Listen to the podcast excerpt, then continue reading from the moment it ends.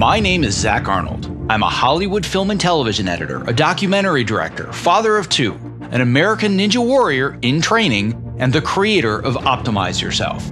For over ten years now, I have obsessively searched for every possible way to optimize my own creative and athletic performance, and now I'm here to shorten your learning curve. Whether you're a creative professional who edits, writes, or directs, you're an entrepreneur, or even if you're a weekend warrior, I strongly believe that you can be successful without sacrificing your health or your sanity in the process. You ready? Let's design the optimized version of you. As twenty twenty-one winds down and we approach the new year, it is so easy to get caught up in the chaos of the holiday season and write off the end of the year as a total loss, putting our goals and our intentions aside and telling ourselves, ah, we'll just start fresh again in January. But then inevitably, when the new year hits and we create resolutions, life still gets in the way, which leads to over ninety-two percent of New Year's resolutions failing. And don't worry, I'm just as guilty as anybody else. If you intend to make things happen in twenty twenty-two, you don't need resolutions, you need a plan. That is why for the last five weeks of this year, I'm going to share with you my top five interviews on designing a more fulfilling life, setting goals, building habits, and taking actions that get you long-term results. Imagine if instead of crawling to the finish line for the next five weeks in a haze of holiday indulgence, you instead took the time to identify your true values, prioritize your life down to only the essential, learn to set habits that you'll stick with, and ultimately focus on doing important work that matters to you. How much further ahead of the game would you be? Now, I'm not saying you have to start exercising five days a week, stop eating sugar and carbs, wake up and meditate at five a m every morning, or add twenty new activities to your daily routine during the most stressful month of the year. But wouldn't it be kind of awesome to start twenty twenty-two with at least a clear plan and the motivation to get started? Well, if this sounds like a better alternative, then stick with me for the next five weeks as I and five of the world's foremost experts on setting goals and getting things done help you design a plan so twenty twenty-two can be the year that everything finally comes together for you. If after listening today, you're ready to start designing your plan for next year, but you need a little guidance and inspiration, well, I've got you covered. Simply visit optimizeyourself.me slash newsletter to not only get my free five-part email course that will help you get started on your hero's journey, but I also have an extra special bonus as well to make this process even easier for you. Once again, the address is optimizeyourself.me slash newsletter.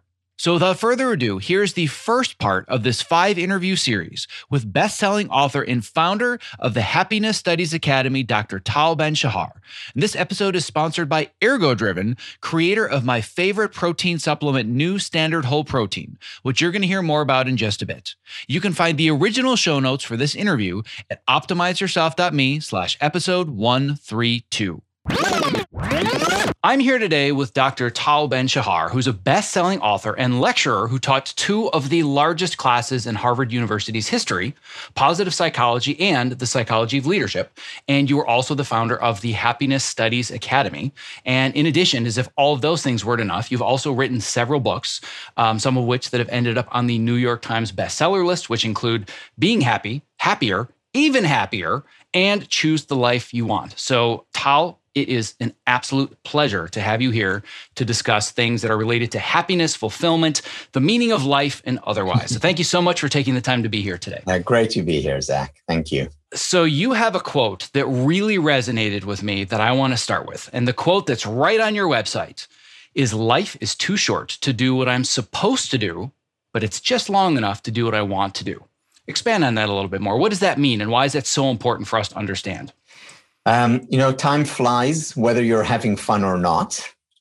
And um, we want to make the most of it. And so many of us, so many of us, uh, even though we have choices in life, we uh, we don't make the most of it.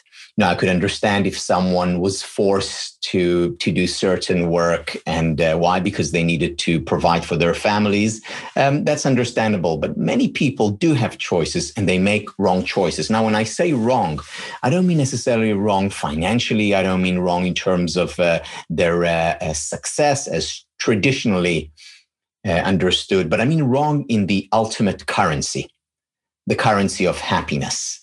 So they forego that currency for for another currency. And if you think about it, um, what is uh, our our life about? It is about finding happiness, and not necessarily happiness in, you know, just in, in terms of pleasure or joy, but happiness in a deep sense, which includes a sense of meaning and purpose in what we do. And this idea of happiness being a currency seems really ephemeral and very airy-fairy. And what does that even mean? And you're all about science and research and understanding. That's one of the reasons that you're here. And I want to get into all of that specifically because I love systems, and you somehow found a way to turn happiness into a system, which made me think, oh, this is my guy. But before we dive into the specifics, what I would love to know is, what in the world do squash and hamburgers have to do with you finding your purpose and becoming one of the world's foremost experts on happiness? Yeah, um, so a lot. The um, the answer is, you know, I was a professional squash player and um, wasn't particularly happy. You know, I was doing well in squash. I was doing well in uh, in, in school. I was doing well in, again, the the quantifiable measurements.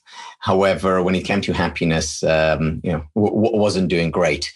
And um, a particular time before a tournament, I was uh, I was preparing, and I decided to eat uh, especially uh, healthfully. Now, I always ate healthy food, I'm, you know, being an athlete, but you know, this was uh, uh, unique. So for a few months, a- anything that entered uh, my digestive system had to go through very rigorous tests. Um, And um, but but there was a light at the end of the tunnel. And I said to myself that once the tournament is over, uh, I'm going to to binge. I'm going to go to my favorite hamburger store, you know, buy whatever I want to have, and just and just indulge. And I did that. The tournament uh, was over. Uh, I went to the hamburger store by myself. You know, the, this was uh, a, a, supposed to be a spiritual experience. I wanted to to to be there alone. Uh, ordered four burgers and sat down. And as soon as I opened my mouth, I, I closed it again. I didn't want to eat, and um, it was uh, and and I didn't understand why. It was almost an automatic uh, refusal, and the reason was because my body felt great. Um, I was strong, I was full of energy, and I didn't want to spoil that. And at that moment was born that what I've come to call the hamburger model, later turned into the happiness model from H to H. And uh, the hamburger model, it, it goes as follows. There, there are essentially four types of burgers that I thought about then. The first one was the one I just turned down, which was uh, delicious, my favorite, however, not very healthy. Another hamburger was, uh, another option was one which was perhaps very healthy, but not very tasty. The third option was neither tasty nor healthy. And the fourth option, the ideal option, was both healthy and tasty. And the more I thought about this, um, I realized that this actually captures four archetypes of happiness. So the first archetype would be one where uh, the unhealthy and tasty burger, that would be uh, the hedonist archetype. You know, you enjoy the present. However, for the long term, you know, you won't feel that great about it. Eating four burgers would not make me feel great. Um, on the other hand, you have the hamburger that is healthy, that is good for the long term, but you don't enjoy. This is the life of the rat racer. You know, you're always living for the future, not savoring, enjoying the present. The hamburger that's neither healthy nor tasty, well, that's the um, burger you just don't want to have because it doesn't taste good and and, and it's unhealthy. That would be equivalent to the nihilist, a person who neither enjoys the present nor sees uh, a bright future ahead. And finally, the ideal burger, healthy and tasty, that's happiness. That's when we're doing things that we enjoy doing and we also have future benefit. So it's both present and future benefit. And if you think about it, you know, think about work that you do. You know, if you can find work that is both pleasurable, that you enjoy in the present, and is meaningful, it's something that you're building, you're creating for your future, well, then you're happy in the workplace. Then alternatively, you can just be a hedonist, enjoying the present without the future, a red racer, thinking about the future without the present, or being in the nihilist Uh, archetype, which is enjoying neither. And working in the world of Hollywood, I don't think there is another industry on the planet that's more of an embodiment of the rat race and trying to go towards an end result. We literally have giant gold statues that people hold up on stages that say, "Look, Ma, I'm a success now." And we spend our entire careers going after that. And I think that we assume, well, I'm just going to put in all this work, whether it's miserable, whether it's a toxic work environment, whether it's content that doesn't relate to me. But once I hold that statue, now I've made it and I'm happy.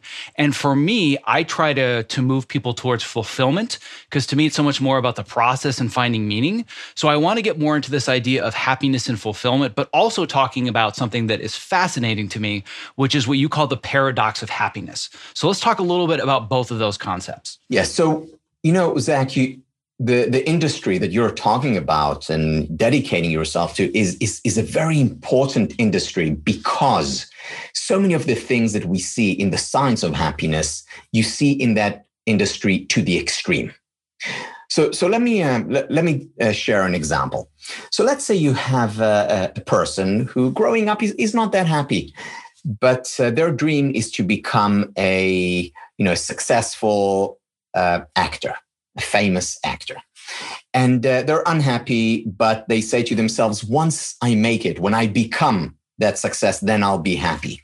They go off to, to Hollywood and they, they try they, their luck. And of course, initially, they have to uh, weigh tables and, and they have to wait.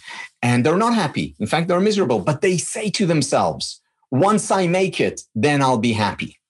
And then fortune strikes and they make it and they make it big. And it's an uh, almost, or at least it seems like an almost overnight success. And they become uh, famous and they become very wealthy. And suddenly they have it all. Everything that they dreamed of has come true. They have more money than they know what to do with. They are um, desired by men and women, and, and, and they feel wanted and, and, and very happy. And finally, they say, everything was worth it. I've made it. But here is what happens. Inevitably, within three months, six months, maybe a year, they go back to where they were before. And they're unhappy. And perhaps they're anxious or depressed or sad, like they were before. In other words, they enjoyed a temporary spike in their well-being, not a permanent one. They go back to where they were before. However, this time they're in a much worse place. Why? Because at least before, they had the illusion that once they make it, then they'll be happy. Now they're disillusioned. They no longer have it. And what happens? They fall into depression. Why? Because the difference between sadness and depression is that depression is sadness without hope. They have no hope now. They have not found the answer in reality. So very often they look for the answers outside of reality. How do you exit reality? Well, there are a few ways. One is through alcohol. Another is through drugs. And the ultimate exit from reality is suicide. Now, this is really unfortunate. And the cause of this depression, unhappiness, the, the cause of this desire to exit reality is a misunderstanding of the nature of happiness, of where we gain happiness. We do not get happiness through achievements. Happiness does not come our way when we uh, attain a goal. Yes, temporary high, but not more than that. So I've seen the documentary, The Secret, and I know that the way to be happy is to create a vision board and just have all of these positive affirmations, and I just believe it's going to happen, and I put it out into the universe. That's all it takes, right? Uh, I wish. I wish. Uh, you know, I, I was there too. You know, I I, I read the books. I you know, I I watched the the movie. And, um, and and that's what they promise. However, this is over-promising and under-delivering. Now, this doesn't mean that there isn't a grain of truth in The Secret. Yes, we know that when we have, when we believe that something will happen, it's more likely to happen. So beliefs sometimes become self-fulfilling prophecies. Um, however, that's only part of the equation. The other part of the equation is that hard work is essential, absolutely essential. Another part of the equation is that failure must be part of uh, success. There is no other way. In fact, what we know today is that people who succeed too quickly without failing enough initially, they will not be successful in the long term. Not only that, they'll be very unhappy in the long term. So, you know, many people say, oh, he, she, you know, they, they were so lucky because they, they, they succeeded at a young age or uh, or so quickly. It's actually a curse in disguise. So this is uh, something that I can relate to very, very well. And uh, not to go too deep into my story, because my audience may have heard it, but you haven't. And I want you to help unpack this for some of the other people listening. Um, I too had a quote unquote overnight success story uh, where I came into the, the world of entertainment in Hollywood right out of college, started climbing the ranks as an editor.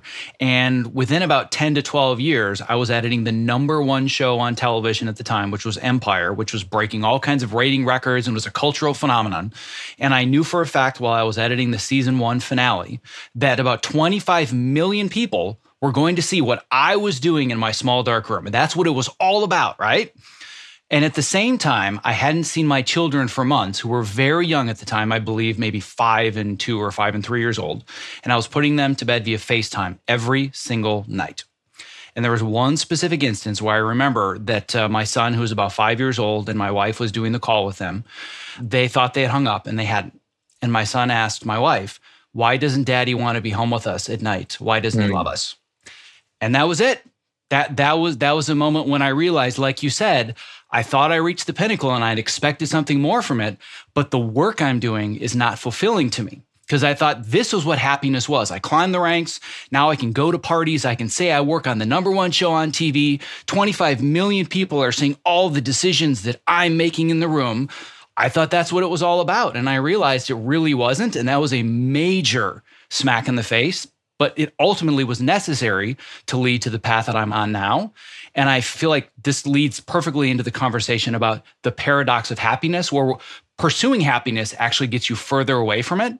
And this idea that it's about failure just doesn't equate. Well, what do you mean? How can I be happy if I'm failing? So let's talk about these two ideas. Yeah, so so let me begin with the, the paradox of happiness. So this is research done by Iris Moss and, uh, and, and, and others. And what they essentially show is that people who wake up in the morning and say to themselves, happiness is important for me. It's, uh, it's, a, it's a core value. I want to be happy. Uh, I'm pursuing happiness. They're actually less happy. And that poses a real problem because on the one hand, there's a lot of research showing that happiness is good for us. You know, people who are happier are more successful, they're more creative, they're more productive, they have better relationships, they're physically healthier, they actually live longer, all other things being equal. So everything tells us from, from the research and what we're told, happiness is a good thing beyond the fact that it feels good to be, to feel good. So of course I want to be happy. But then on the other hand, that research says, well, but if you pursue happiness, if you really want to be happy, if it's a big, it's an important value for you, you'll be less happy. So how do you resolve this? Um, you know, one way to do it is to fool ourselves and to say, well, I don't really want to be happy, you know, wink, wink, but that, that probably won't work. What's the solution? How do, how do we resolve it? What we do is we pursue happiness indirectly. Let me explain this through a metaphor. Think about sunlight. You know, if you look at the sunlight directly, uh, you'll get burned. You know, you'll you'll you'll tear up. It's unpleasant. It's painful. So what do you do? You break down sunlight. You use prism, for example, and then you break it down into its colors, the colors of the rainbow, and then you can observe the indirect impacts of sunlight. Observe it, enjoy it, savor it. The same with happiness. What we need to do with happiness is break it down into its elements, into its metaphorical colors of the rainbow. And then we can pursue those colors of the rainbow, which is pursuing happiness indirectly. Now, the question is, and again, the question for the science of happiness, what are these colors? What are the elements that make up happiness? And these are things like uh, relationships. Actually, the number one predictor of happiness. You know, Zach, you talked about your relationship with your you know, sons and with, with your wife. Number one predictor of happiness. It could be with friends. It could be with colleagues. It actually doesn't matter. We need we need relationships. Uh, it means uh, focusing on physical well-being as well. That's another important element of a happy life. You know, regular physical exercise has the same impact on our psychological well-being as our most powerful psychiatric medication. Uh, nutrition, of course, uh, matters. Then there is uh, also um, emotional well-being, cultivating pleasurable emotions, embracing painful emotions as part and parcel of every life.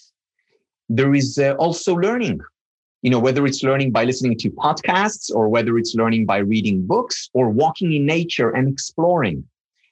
We are also, as Aristotle said, rational animals. We need to indulge our uh, intellectual faculty. And then there is also the element of meaning, which and meaning and purpose, which is a very important element of happiness. So if I wake up in the morning and say to myself, I'm going to do work that is meaningful, I'm indirectly pursuing happiness. If I say to myself, okay, today I'm going to work out, that's indirectly pursuing happiness. If I spend quality time with my three-year-old, five-year-old, with my B F F, that's indirectly pursuing happiness. And the reason that I love this so much, like uh, I alluded to in the beginning, is I love systems. I love breaking things down on their component parts. And rather than thinking, God, I'm so unhappy, I need to be a happier person, I'm just miserable, or I'm depressed, or I'm burned out, all things I've experienced a multitude of times in my career. Instead, what I love about your system is I could put happiness on my calendar. I love that I can put a workout on my calendar and say that's currency that's going to increase my level of happiness. Or I can put work on my calendar that fulfills me as opposed to it's just the rat race trying to find a paycheck. Or I have a, a dinner with family, maybe not, you know, in the COVID era, um, but a dinner with family or whatever kind of interaction it might be, that's me putting happiness on the calendar. And it's a spectrum as opposed to binary, either I'm a happy person or I'm an unhappy person. Right? Yeah, Zach, it, it, you know, it's it's spot on in, on on a few levels. So first of all, let me let me begin with where you ended. You know, many people today uh, ask me, so Tal, you've been in this uh, field for thirty years. Are you finally happy? Because uh, they know that I got into this field because I was unhappy. Um, and my answer to that is, I don't know how to answer this question. Because um, I don't think there is a point before which you are unhappy, after which you are happy. Rather, I see happiness residing on a continuum. And yes, today I'm certainly happier, a lot happier than I was thirty years ago when I embarked on this journey. At the same time, I hope that uh, five years from now, I'll be happier than I am today. And that goes to your point. How do we do that? How do we increase happiness levels? And it's not just that we can put things on our calendar. We have to put things into our calendar.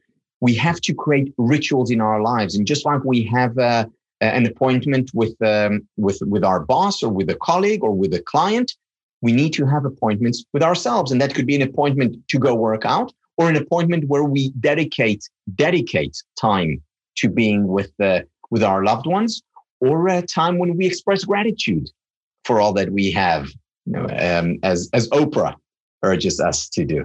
And it's it's funny that you said that happiness is the ultimate currency, because when you said that, I've said something very similar with my students in my program, but I say time is the ultimate currency, because time is the, the currency that allows you to buy happiness within your framework, so to speak.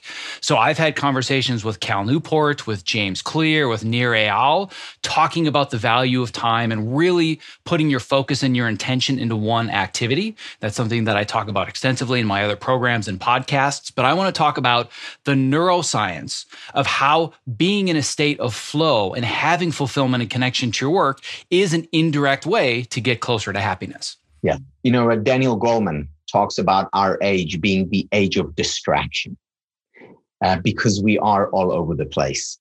And uh, what we need to do, instead of uh, continuing to multitask, we need to single task.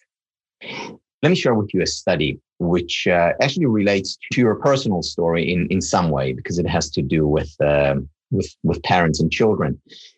Um, so this was conducted, uh, it's a joint project. Uh, the lead author was Daniel Kahneman, who, who was a Princeton psychologist, Nobel Prize winner in economics.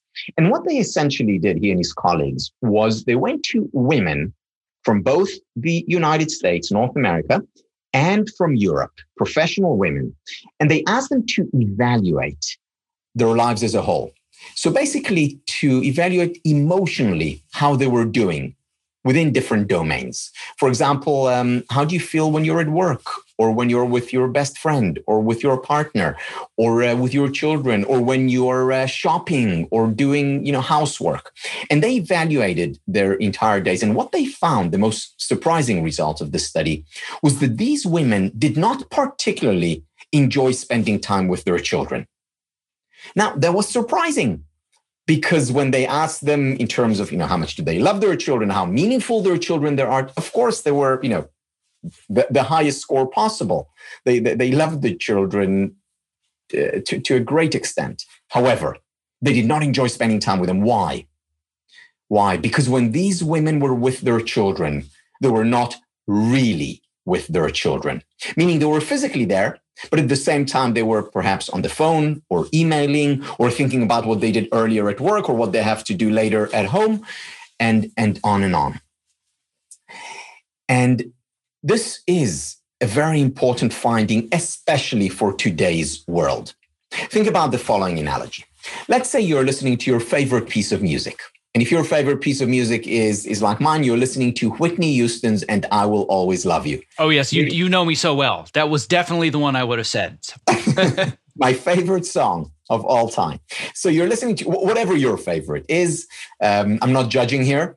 Uh, you're listening to it eyes closed. And then afterwards, you're asked to rank it on, rate it on a scale of one to ten. Given that it's your favorite, you give it a ten. And then you're asked to listen to your second most favorite piece of music. And if your second most favorite is like mine, you're listening to Beethoven's Fifth Symphony. That was my number one. Okay. Eyes closed. And afterwards, you rate it on a scale of one to ten. And once, and what do you give it? Well, I give it a nine and a half because, you know, Beethoven is good, but he's not quite Whitney Houston, you must admit. And then, and then for the optimal experience, you take these two pieces of music and you play them together. What do you get? nineteen and a half? No, not a ten, not even a five. That's cacophony. It's noise. And that's modern life for you. So many people come to me, Zach, I can't tell you, so many people over the years have said to me, Tal, why aren't I happy? They ask about themselves. I have everything that I've ever wanted. I have work that I that I like. I have, you know, family or friends. Uh, I have all these hobbies, and they actually list their hobbies. Why aren't I happy? And my answer is for the same reason that you would not be happy listening to Whitney Houston and Beethoven simultaneously, because there can be too much of a good thing, because quantity of experiences affects quality of experiences. And what we need to do is simplify, do less rather than more. So when we're with our kids, we're just with our kids. When we're with, with our best friend, just be with that best friend, not while the phone is on and, and, and doing other work. And when I, and when I am working, then just do the work, single task rather than multitask. Now, it's not possible to single task twenty-four seven, just not realistic. However, even if we have an hour, two, if, if we can, three hours a day of single tasking, if we have these, what I've come to call islands of sanity throughout our day, um, then we're doing well. Then our happiness levels will increase significantly, because that's when we can immerse ourselves. That's when our brains are functioning at their peak. We're experiencing, in the words of Mihaly Csikszentmihalyi, who's the, who coined the term Uh, flow. We're experiencing both peak experience, we enjoy ourselves, and peak performance. We're at our best. So what we've established is that getting into a state of flow or intentionality or single tasking is one of these indirect ways that we can increase our happiness and feel more pleasure, as well as be uh, just feel more fulfilled and more content. And what I want to dig into deeper is specifically that emotional connection to your work. Because a big thing that I've experienced many times that I know is rampant in my industry and many others is my process day to day doesn't really change. I'm in front of a computer. I have bins worth of footage. I have information. I put it all together and I tell a story. But depending on the level of emotional involvement or engagement I have in the story that I want to tell and the emotions that I'm conveying, I will either love my job and the time of the day just disappears. And I'm like, oh my God, where did it even go? That was awesome. Versus I can't do this another day and I'm miserable, even though the job is the same. And you've talked about how people that are creative, our job is to help other people in the world understand and process both pleasurable and Uh, good emotions through our stories, through movies, through television, through music, through all these things. So why is it so hard for me to do work that I just don't want to do, even though the process is the same? You know, Zach, I want to talk about two, um, big ideas here and then and then delve deeper. The first big idea is that reality comprises object and subject. In other words, my reality depends on what's out there, as well as my interpretation of what out there, out there, the object and the subject. So that's one big idea. The second big idea is um, uh, Viktor Frankl, who wrote Man's Search for Meaning, distinguishes between the meaning of life and the meaning in life. So the meaning of life is, why am I here? Uh, what's my ultimate purpose? The meaning in life is, can I experience a sense of meaning and purpose in what I'm doing right now, independent of whether I think there is an ultimate cause or, or purpose to life? So given these two points, subject and object and meaning in life and meaning off life, let me share a, a study which made a very big difference in, in my life. And I know uh, in the lives of many of my clients, students, and, and many others. Uh, this was conducted by uh, Amy Wrzesniewski and Jane Dutton. Their work, um, initially Michigan, uh, Wrzesniewski then went over to Yale, revolved around work orientation. And what they identified were essentially three ways of experiencing or f- seeing, perceiving our work. The first way is work as a job. Work as a job um, is about work that I have to do. I have no choice about it. Why? Why do I have to do it? Because I have to provide for my family, you know, send money home if uh, you know if my family is elsewhere. Um, just survive. I have no choice. It's a chore. What am I looking forward to if it's a job? I'm looking forward to the end of the day, or shift, or to the weekend, T G I F, or uh, to retirement when I will no longer need to do this job. So this is work as a job. Then there are people who see their work primarily as a career. What's a career? Career is about the rat race. It's about progress. It's about making it to uh, the next stage. It's about making more money. It's about being more successful, g- getting more prestige. What I'm looking forward to is the raise, the advancement, or whatever lies ahead. That's work as a career. And then there are people who see their work as a calling. Seeing our work as a calling is about uh, experiencing a sense of purpose in, in our lives. It's about our work being meaningful, important, significant. Uh, it's about us being passionate about what we do. What do we look forward to in our work when we experience as a calling? We look forward to more work, T G I M, thank God it's Monday. Um, now, all of us have job days, all of us have career days, and all of us have calling days. The question is, which is the dominant orientation? And it turns out that it makes a very big difference. And it also turns out that regardless of what we do, with almost no exceptions, there are some extreme exceptions, but with almost with no exception, regardless of what we do, we can find a sense of meaning and purpose in our work. Amy Wrzesniewski and Jen Dutton showed, for example, hospital janitors who saw their work as a job, you know, cleaning um, the, the, the toilets and changing bed sheets. Then there were janitors who saw their work as a career, doing the same thing, but they wanted to progress. And then there were janitors doing the exact same thing, cleaning toilets, changing bed sheets, who saw their work as a calling. They were enabling the work of the doctors and nurses. They were helping the patients get better, heal. In those very same hospitals, there were nurses and doctors who saw their work as a job. You know, let this day just be over. Or as a career, I want to become the chief doctor or the head nurse or whatever it is. Or as a calling, this is what I meant to do with my life. You know, it reminds me, my, my uh, business partner, Angus Ridgway, uh, he's British with a British sense of humor. Um, so one day he was having lunch with his brother-in-law. Now, his brother-in-law is a cardiologist. And his specialty is um, pacemakers. So what he does is put pacemakers by people's heart, and then every few years he takes the pacemaker out, takes the pacemaker out, changes the batteries, and put puts it back in. That's his that's his specialty. So Angus was having lunch with him one day. Suddenly he says to, to his brother-in-law, he says, "You know, I finally figured out what you do for a living." So his brother-in-law curiously asks, uh, "What is it?" And Angus said, "What you do is you change batteries." Now, his brother-in-law didn't even smile. He looks at him intently and says, Angus, you're right. Some days I change batteries. Other days I save lives. And this is the distinction between a job or a calling. And the thing is, all of us have that ability, because remember, reality is not just the object, not just what we do. It's also how we interpret what we do. You know, if, if I edit films, I can say, okay, well, I'm going to do it again. You know, use the, the program that I use every day. You know, I can do it with my almost eyes closed.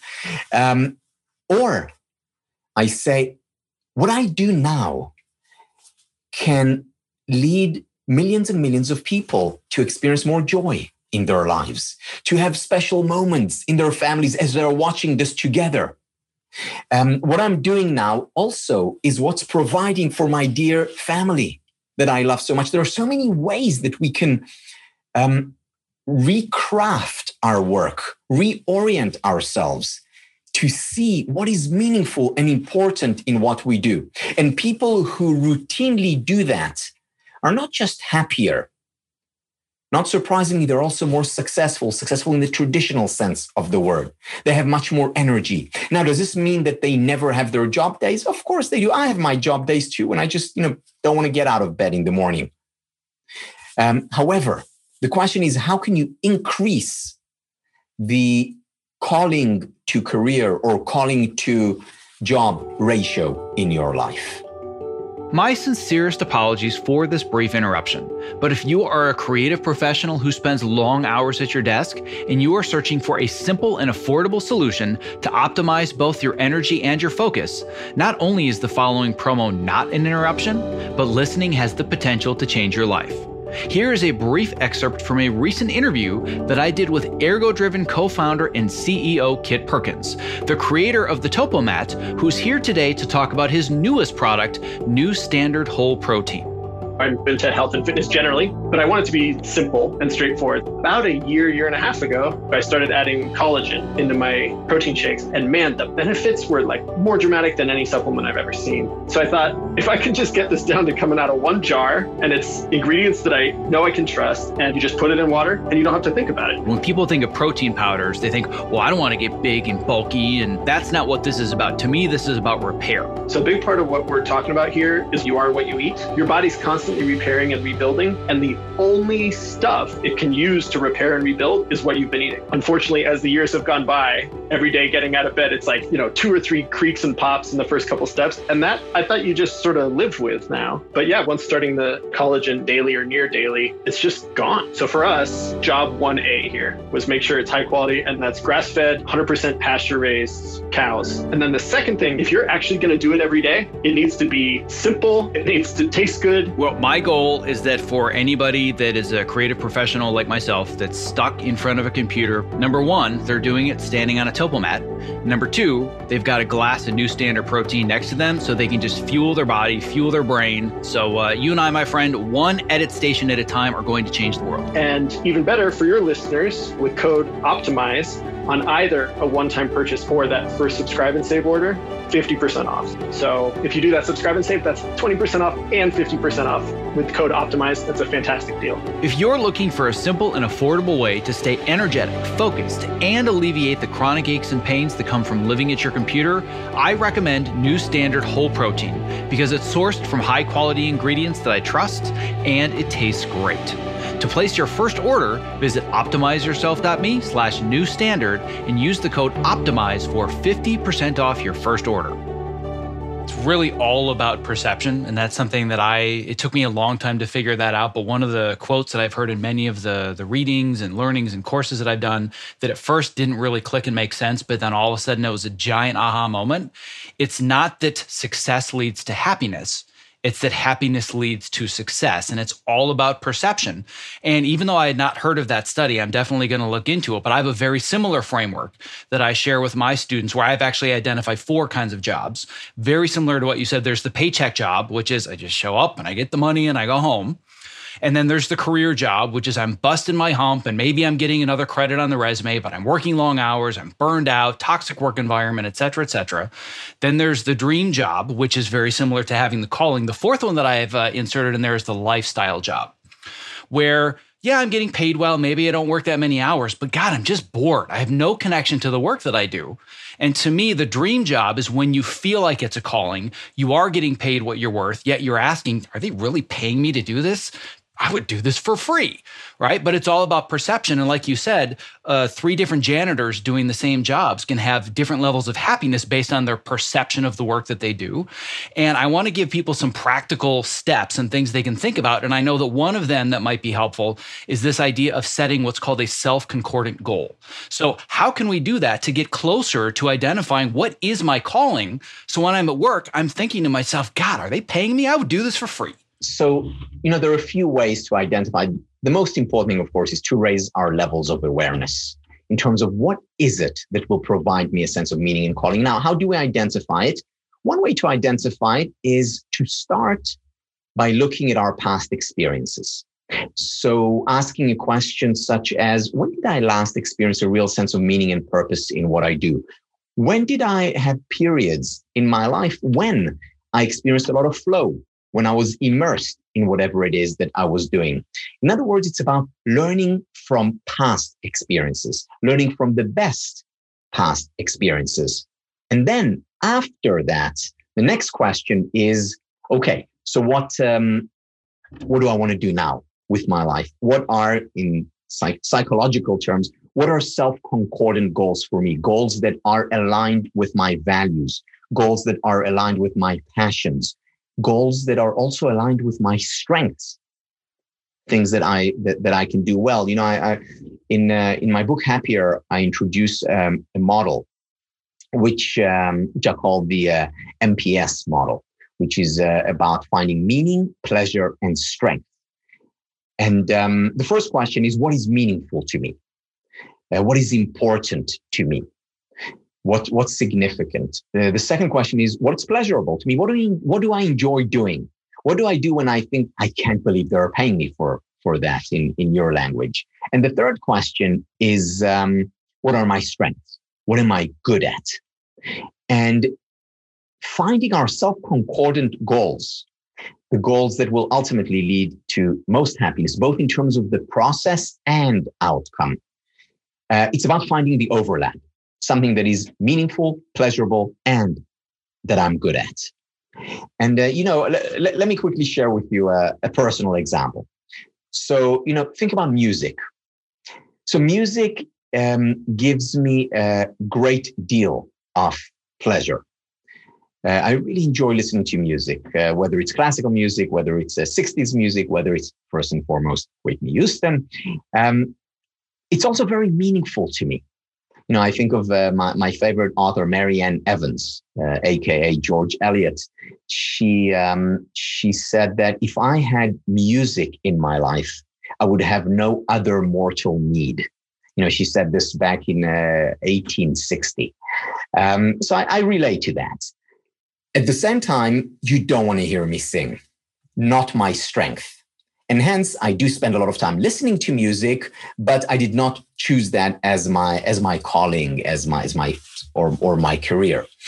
Um, on the other hand, writing, you know, writing is very meaningful to me. On most days, not all days, but most days, I really enjoy it, um, and I'm good at it.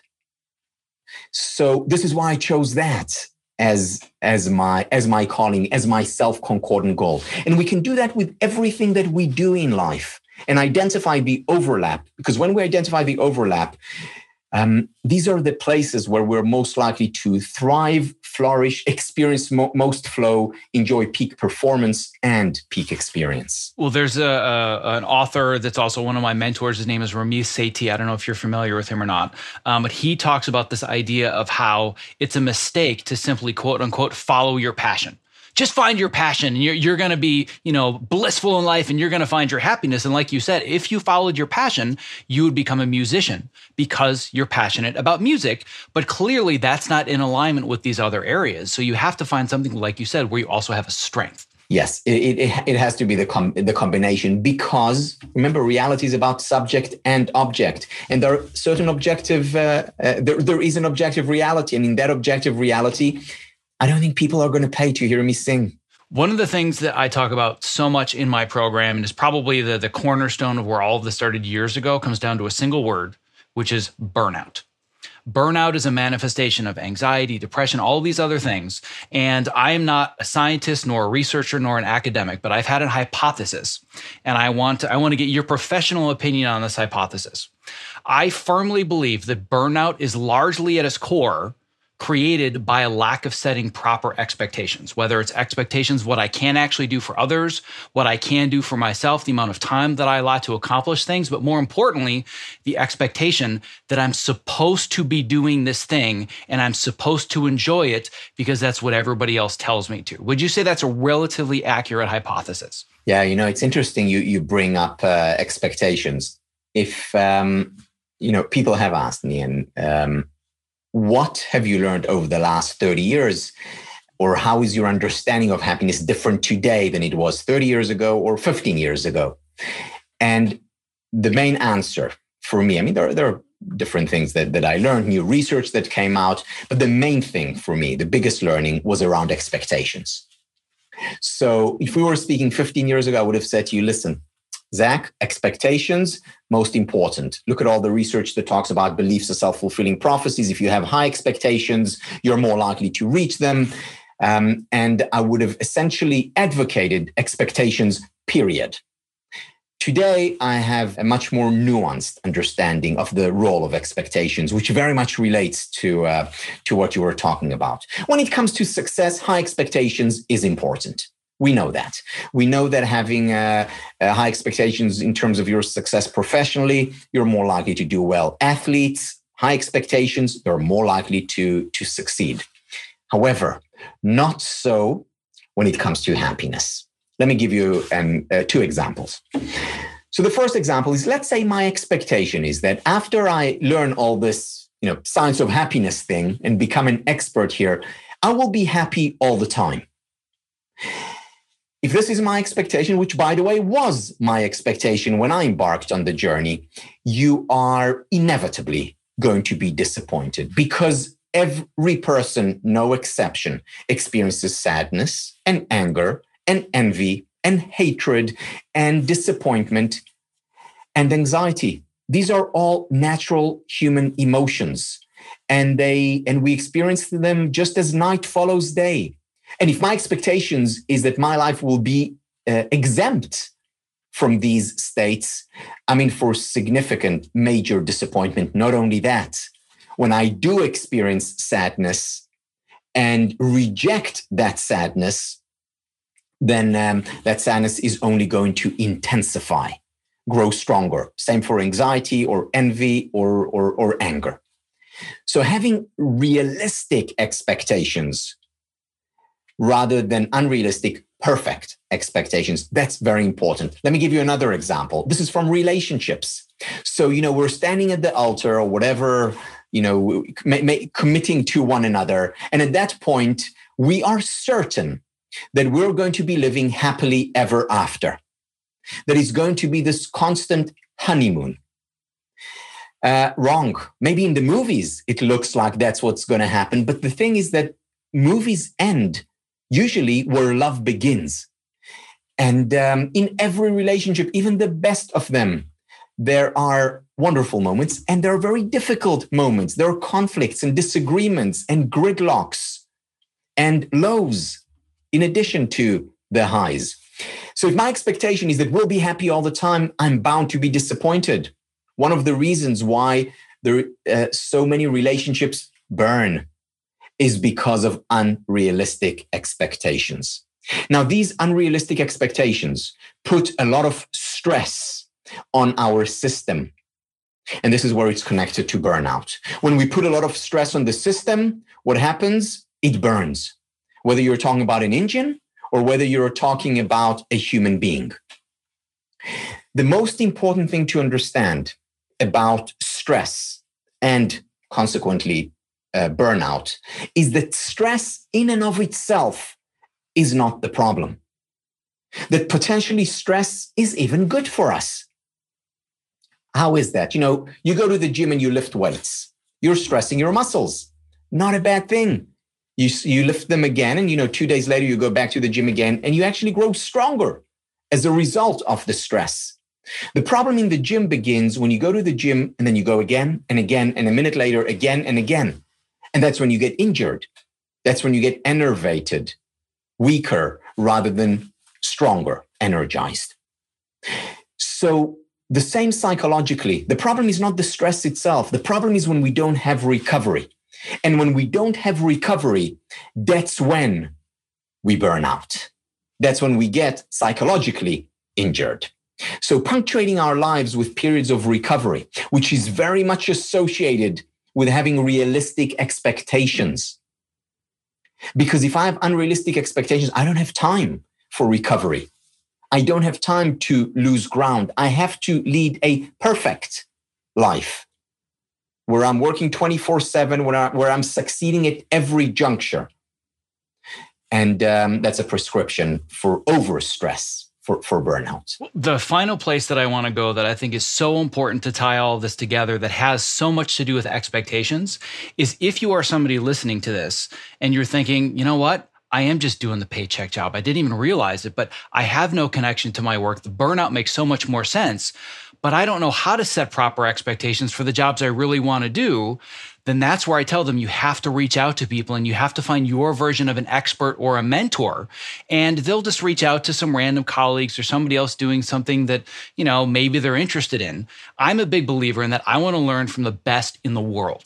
If I want to learn something specific, who's the best on the planet at doing it? When it comes to behavioral psychology, Adam Grant, he's my spirit animal. I love that guy. When it comes to happiness, I set up a call with you, my fitness mentor, because I decided at the age of forty, I want to become an American Ninja Warrior. My fitness mentor is Tony Horton, creator of the P ninety X exercise program. I want to learn from the best. So talk to me a little bit more about how this uh, relates to the, this idea of focusing on what works in the field of positive psychology and why, even though it might be more difficult, I should really find the right people doing exactly what I want to do. You know, when, when I recommend books to people, I always say the best self-help books are biographies, good, solid biographies. Why? Because when you read biographies of uh, successful people, and again, whether it's in coaching or whether it's in in, in computers or whatever it is, um, you're learning from, from them. They are your role models.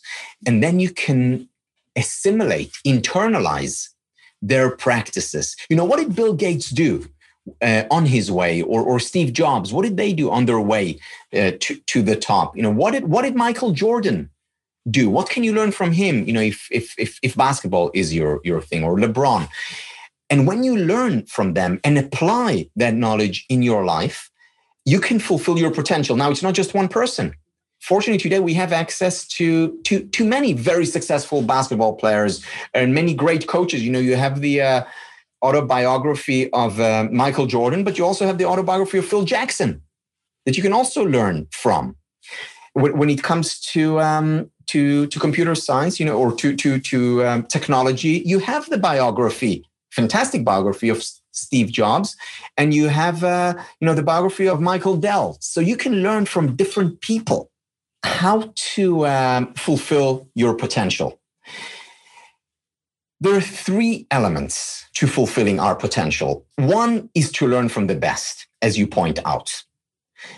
The second is to learn from yourself. So it's not just about research, looking outside, it's also about me search. So learning from your best experiences, this is why I emphasized earlier. So when did I experience meaning in my work? When was, when did I play my best game as a squash player or as a basketball player? What did I do differently in terms of my preparation, in terms of uh, my the mindset? So you can learn a lot um, from your best experiences. And after you learn from other people's best experiences, and again, we can also do it obviously with a coach or by, by learning about them or from them directly, Um, after you learn from your experience, then it's all about applying what you learn. And this is, you know, the um, Anders uh, Ericsson idea of, uh, of peak, where he talks about the ten thousand hours you need to put in the work. And this is also where I take issue with a lot of the self-help literature that says, you know, just uh, think and you'll grow rich. Whatever your mind can conceive and believe, it can achieve. It's part of the equation. It's not all of the equation. You also need to engage in real learning from the best. You need to engage in real learning from the best within yourself. And you need to put in the hours. I'm all about putting in the work. That's my thing, is anybody that works with me, they know that I'm going to put in the hours. I'm going to push them outside their comfort zone. And so many people, especially in Hollywood, will say, well, there, there's no path to success. If I want to be an academic, there are certain steps that you take, papers that you write, classes that you take. If I want to be a doctor, if I want to be a lawyer, I can tell you how to be a doctor in five minutes on Google. I'm not saying it's easy, but it's simple. I know the steps. In Hollywood and creative industries, there is no path. And I say, of course there is. You're not the first person that's ever tried to do this. Success leaves clues. It has a recipe. Find somebody else that's already used that recipe, that's doing exactly what it is that you want to do. And if you're really connecting with deeper, fulfilling meaning, my guess is they're doing it for the same reason. You automatically have something in common. But to think that there's nobody else out there that's doing exactly where you want to go next, like, no, just just do your research, reach out, find the best that's doing what you want to do. Yeah, you know, there's um, very important work by uh, uh, Richard Snyder, um, the late uh, positive psychologist, on uh, hope. And he talks about hope in a, in a scientific way, because very often we we associate hope with religion or even with, with mysticism. Well, he broke it down to its two key elements. The first key element of hope that he talks about is what he calls willpower. And willpower is what we mostly talk about when we say, okay, yes, I can do it. And, you know, yes, you can, as, as a mantra. And willpower is important. However, there's another element. And that element he calls way power. And way power sounds like this. Okay, I'm going in this direction. If that doesn't work, then I'm going to go in this direction. Oh, and if that, if B doesn't work, then I'm going to go to, to, to C, and on and on. So finding alternative ways of getting to your destination. Now, if you read biographies or if you interview different people, you have many pathways, many ways to get to wherever you want to get to. In other words, they provide you alternatives. In other words, they provide you way power, in addition to the willpower that you presumably have. Uh, you know, I remember watching um, Serena Williams playing, uh, I believe it was in Wimbledon, and she had just won a match where she was not, she was supposed to lose. I mean, she was uh, a set down and a few games down. And as she has done a number of times throughout her uh, illustrious career, she came back. And the interviewer asked her, how did you do that? Or how do you do that? Because again, not the first time. This is no fluke. And uh, she said, look, when I go on court, I always have a plan. A game plan. That's plan A. If plan A doesn't work, I go to plan B. If plan B doesn't work, I go to plan C. If plan C doesn't work, I go to plan D. She said, you understand what I'm talking about, right? You got the, the drift. This is what she does. And, you know, obviously Serena and other great athletes have willpower. What one of the things that is that distinguishes the greatest from the rest is they also have way power.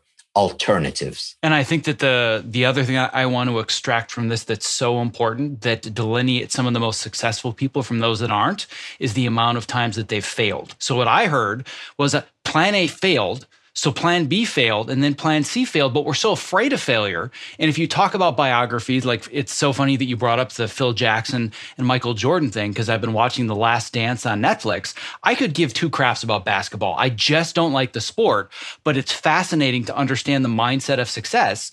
And if you look at certain statistics, Michael Jordan is the biggest failure in the history of the sport. But in the in that specific context, right? Same thing with Thomas Edison. He failed more than any inventor in history. And when people ask me, how did you get where you are? I said, because I'm really good at failing as fast as possible. I jump right in, I fail, I learn, I iterate, and I find another plan. But you have to get over that fear of failure. And if you think, I have to choose this job, it's got to be the right one, and I got to make the right choice, try it. Maybe it's not your calling. That's fine. So you failed at that. You gathered information. Find another one, try something else. You get to create your own unique path. Yeah, Zach, this is this is music to my ears, I must say. You know, when uh, when, when I teach about uh, th- this topic, I always begin the class by um, by saying to the students the following. I say, look, full disclosure here. Um, I have two objectives uh, for this class. My first objective is that you fail more. I don't think you fail enough. My second objective is that you not only fail more, you also embrace failure. So the mantra that I repeat over and over again, whether it's as part of that class or whether it's to my kids and to myself and, and, and clients, is learn to fail or fail to learn. Learn to fail or fail to learn.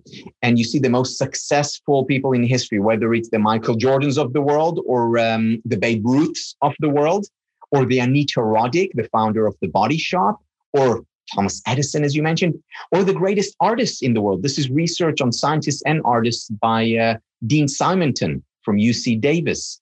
They are also the people who had failed the most times.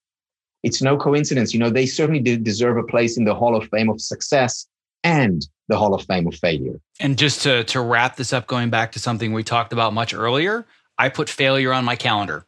I can tell you right now that from nine a.m. to one p.m. on Sundays, I've got a whole lot of failure coming up because that's when I do my big ninja training for the week with my mentor. I'm just going to fail over and over and over. But every week when I go back, I fail a little bit less than I did the week before. So I've never reached the pinnacle of success and I can say, I'm now strong. I'm now in shape. I've made it. It's more, you know what? I sucked a little bit less than I did last week. I'm happy with that. I think I'm going to go back the next week. And it's the same thing with my work, with writing, with podcasting. I'll listen to this podcast at some point and say, you know what? I did a great job, but I could have said this question differently, or I stumbled on my words. So I want to do it a little bit better the next time. But I didn't think, I don't know if I'm ready to to talk to Tal. Like he's he's a big, you know, big name in his field. And who am I? I, I better wait until I'm better. Like, you know what? If I fail, I learn and I do it again. And to me, it's all about iteration. And to me, the process of doing that makes this so much more fun than focusing on the outcome. Yeah, it's... um. It's that, and uh, it's also more fun because we uh, take a big load of our shoulders. You know, it's very weighty to think, I can't afford to to fail, or I have to do this perfectly. It and uh, by the way, this especially applies to the to the creative arts. It's very difficult to be to be creative without uh, the permission to fail. And as a creative, I spent all day long getting pages and pages telling me all of my failures. We call them notes.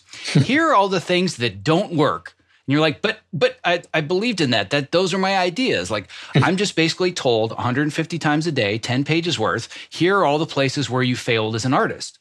And it's so hard at first to not take that personally, but then you realize I'm just here to collaborate, tell the story better, work with great people. And again, if it, if it's attached to more feeling like it's a calling, I'm not worried about the details, right? But the, when you're burned out and you're not attached to it, you just take all that stuff personally and it just keeps digging in and digging in, um, which which is why I wanted to have this conversation with you today, is I wanted people to better understand how can I pursue more fulfilling, meaningful work that I feel it as a calling?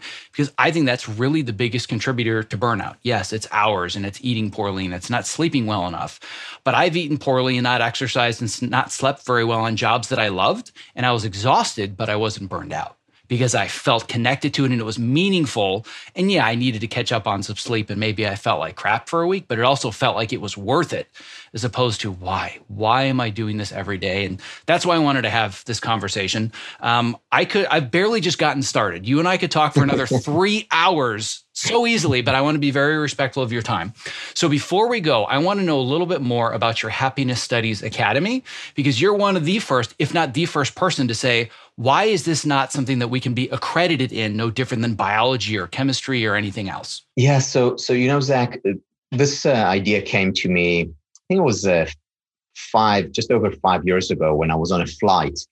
The question came to mind, and the question was, how is it that there is a field of study for uh, psychology, which is my field, or uh, or, or film studies, or, or history, or... Uh, Uh, or, or biology or medicine or you name it. And there is no field of study for happiness. Yeah, there is positive psychology, but that's just the psychology of happiness. What about what uh, philosophers have to say about happiness? What about what uh, uh, sociologists and economists and theologians? What about what great movies have to say about happiness? Why isn't there a field, or rather an interdisciplinary field of study, that brings together what all these uh, respective disciplines have to say about the good life.